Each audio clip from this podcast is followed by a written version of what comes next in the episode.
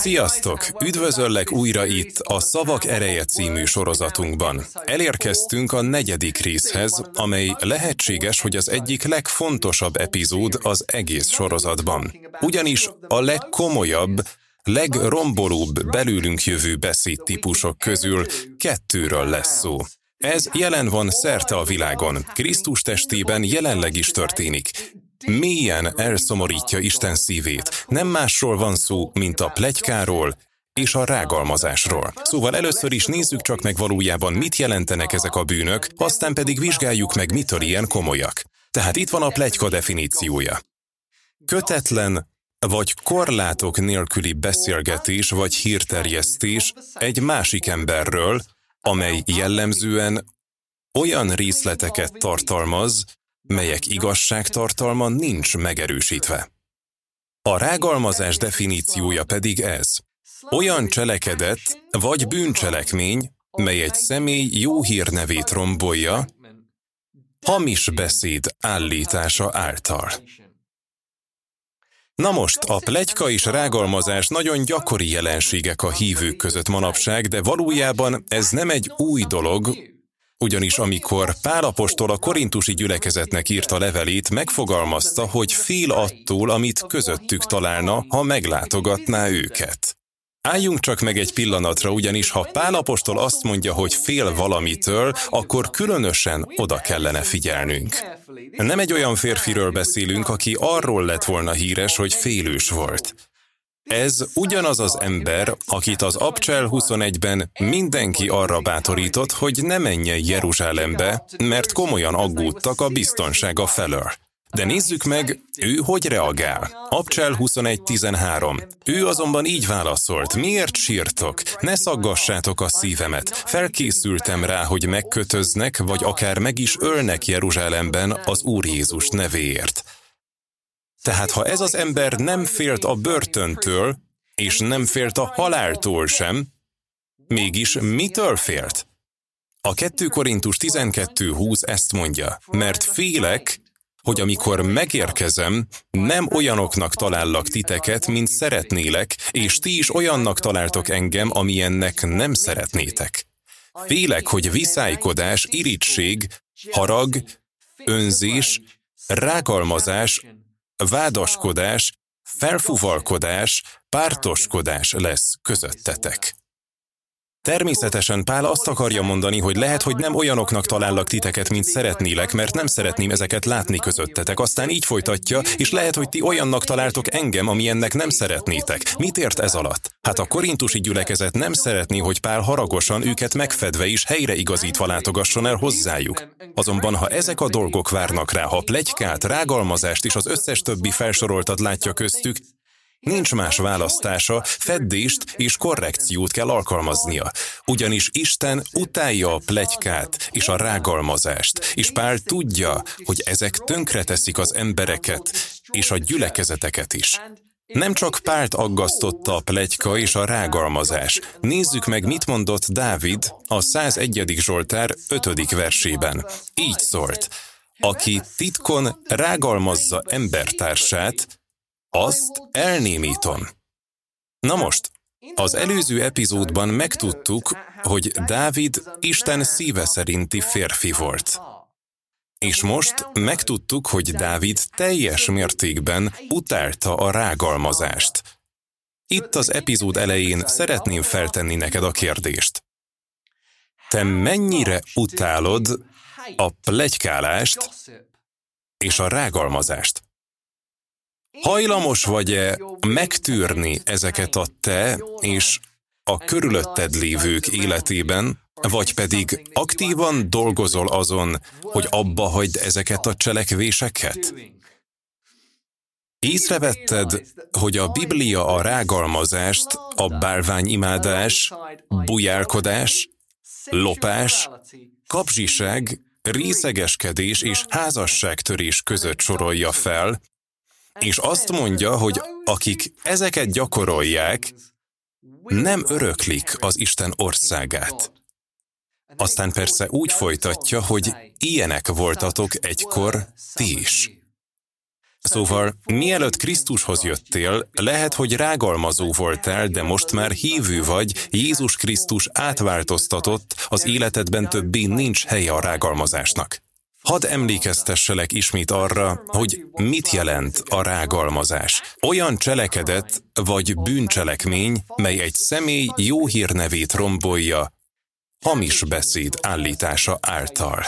A példabeszédek 10-18 így szól, gyűlöletet rejteget a hazug ajak, és rágalmakat terjeszt az ostoba. Miért ostoba az ilyen személy?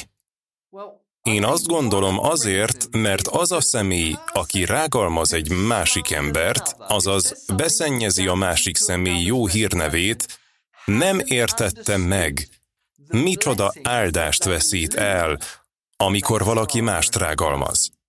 Nézzük meg ezt a 15-ös Zsoltárban, ez egy rövid fejezet, úgyhogy elolvassuk az egészet, csak öt versből áll.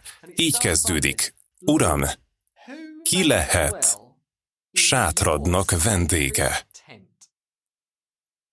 Na most, amikor vendégségbe hív valaki a sátrába, élvezheted az ő társaságát és vendégszeretetét. Az ő gondviseléséből ehetsz és ihatsz, és az ő befedezését élvezheted. Szóval ez alatt azt érti, Uram, ki élvezheti a te jelenlétedet, a gondviselésedet és a befedezésedet. Aztán ezt mondja, ki tartózkodhat szent hegyeden? Azaz, miféle ember jöhet közel hozzád, ki élhet bensőséges kapcsolatban te veled? Aztán így folytatja.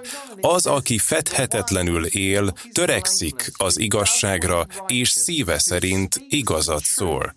Nyelvével nem rágalmaz, nem tesz rosszat fele barátjával, és nem hoz gyalázatot rokonára. Megvetéssel néz az alávalókra, de tiszteli azokat, akik az urat félik. Esküjét nem vonja vissza, ha kárt vall is. Látod ezt? Azt mondja, valaki, aki ha valamiről azt mondja, megteszi, meg is teszi. Nem adja pénzét uzsorára, és nem hagyja magát megvesztegetni az ártatlan rovására. Aztán ezt mondja, aki ezeket teszi, nem tántorodik meg soha. Persze tudjuk, hogy nem tudunk mindent tökéletesen csinálni, ezért halt meg Jézus a kereszten, hogy megbocsátást nyerjünk. De itt arról olvasunk, ami Istennek fontos. Azok a fajta emberek, akikkel Isten bensőséges kapcsolatot akar átélni, olyanok, akik nem rágalmaznak másokat. Valószínűleg ez az, amiért amikor Pál Titusnak azt írta, hogy emlékeztesse az embereket arra, amit mondott, emlékeztesd őket arra, Titus 3.2, senkit rossz hírben ne hozzanak, ne legyenek harciasak, legyenek kíméletesek, minden ember iránt szelítséget tanúsítók. Na most, lehet, hogy azt gondolod, na de David, mi van akkor, amikor mások rágalmaznak engem, és negatív dolgokat mondanak rólam, amik az én hírnevemet rombolják? Nos, a hatodik epizódban pontosan arról fogunk beszélni, mit tegyünk, ha valaki minket rágalmaz. Ha valaki hamis információkat terjeszt rólunk, ami azzal a lehetőséggel fenyeget, hogy a hírnevünket károsítsa. Viszont ebben a részben most tovább megyünk a plegykálásra. Nézzük csak meg még egyszer a plegyka definícióját. Kötetlen, vagy korlátok nélküli beszélgetés vagy hírterjesztés egy másik emberről, amely jellemzően olyan részleteket tartalmaz, melyek igazságtartalma nincs megerősítve. Na most szeretném, hogy lásd, mit olvastunk. Jellemzően olyan részleteket tartalmaz, melyek igazságtartalma nincs megerősítve. Nem azt, hogy mindig olyan részleteket tartalmaz, melyek igazságtartalma nincs megerősítve. Ugyanis némelyek azt gondolják, hogy ha amit mondanak igaz, akkor az nem plegyka. És hadd mondjam el, hogy amiről beszélsz, lehet, hogy teljes mértékben igaz, mégis plegyka.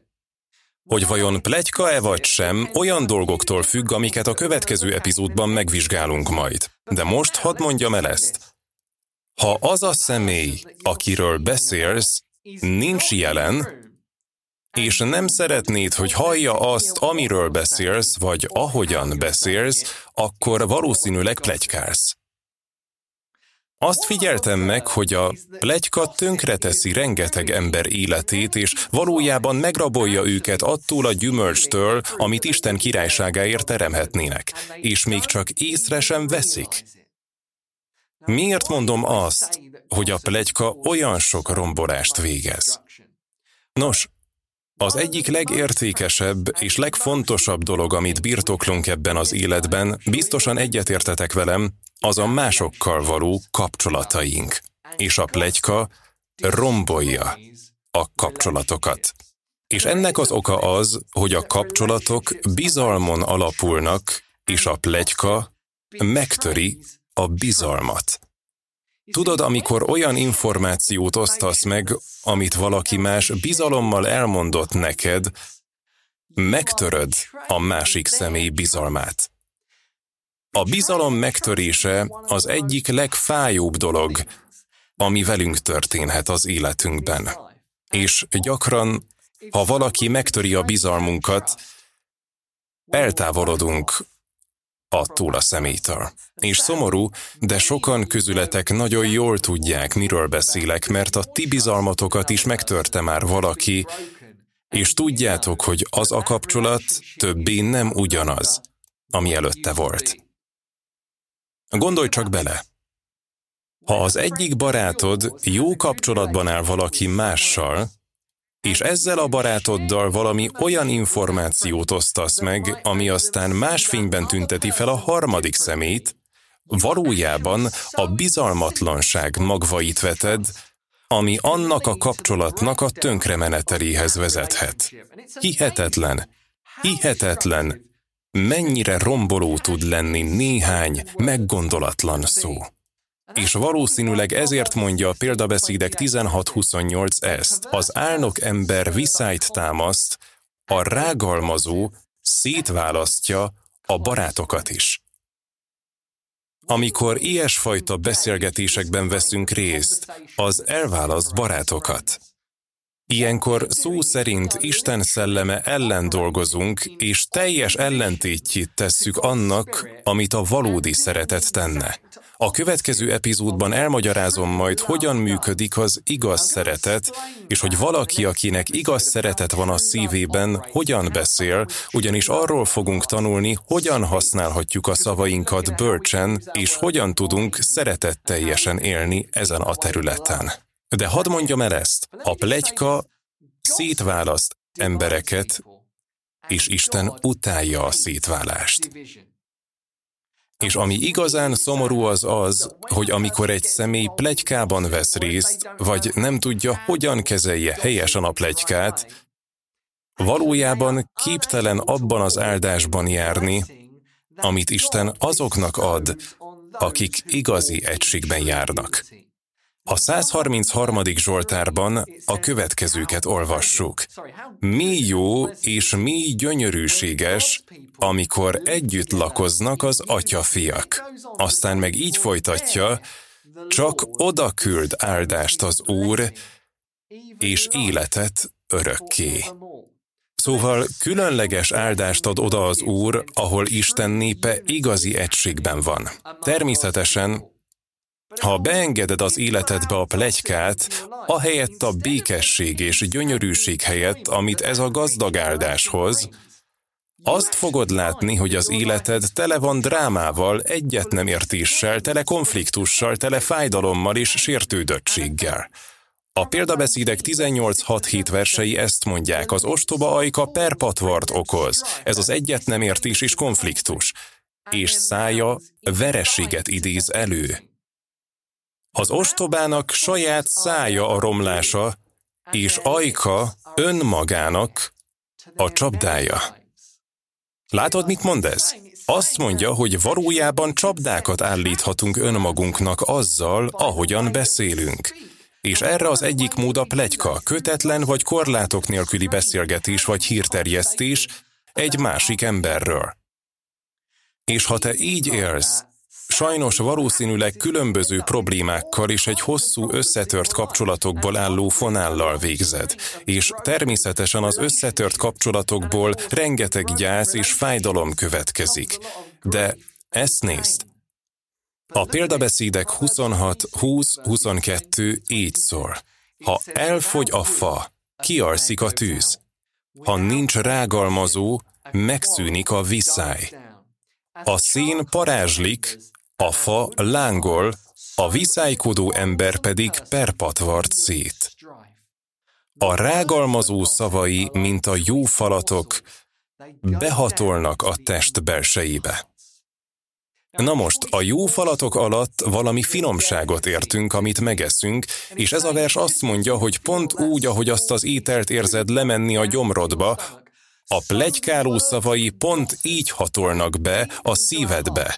Aztán, ha már eljutott hozzánk a plegyka, nagyon nehéz nem elismételni valaki másnak. Ahogy az előbb is mondtam, ezt fogjuk megnézni a következő epizódban, de mielőtt odaérnénk, ha a plegyka ilyen sok kárt okoz az életünkben és kapcsolatainkban, szükséges, hogy megkérdezzük Istent, kik a plegykáló személyek körülöttünk. Na most ez elég nehéz, ugyanis lehet valaki olyan, akit szeretsz. Vagy lehet, hogy pont te vagy az. A példabeszédek 20-19 ezt mondja. A rágalmazó titkokat fed fel. Azért a fecsegővel ne barátkozz. És hadd mondjam el neked itt az epizód végén, te ne legyél az az ember, aki összetöri mások bizalmát. Légy megbízható személy. Légy olyan személy, akiben mások megbízhatnak, akiről tudják, ha veled megosztanak valamit, az senki máshoz nem fog eljutni. És légy óvatos, kivel töltesz sok időt. Nagyon fontos, hogy folyton megbocsássunk a plegykáló személyeknek, és hogy mi se keveredjünk bele ilyen beszélgetésekbe. Azonban lesznek idők, amikor kell, hogy határokat húzzunk, és azt mondjuk, nem fogok annyi időt tölteni ezzel a személlyel, mert érzem, hogy beszivárognak a szavai a szívembe, megmérgezik a szívemet. És természetesen meg kell tanulnunk elbánni azzal a méreggel, de olykor segít, ha eltávolodunk kicsit az ilyen személyektől egy időre, míg megtanuljuk, hogyan ne engedjük, hogy mások szavai megmérgezzék a szívünket. Hadd mondjam el, ezt nagyon a szívemre helyezte Isten erre az epizódra. Ha azt szeretnéd, hogy mások ne plegykáljanak rólad, és ne rágalmazzanak téged, emlékezz arra, hogy azt aratjuk, amit vetünk.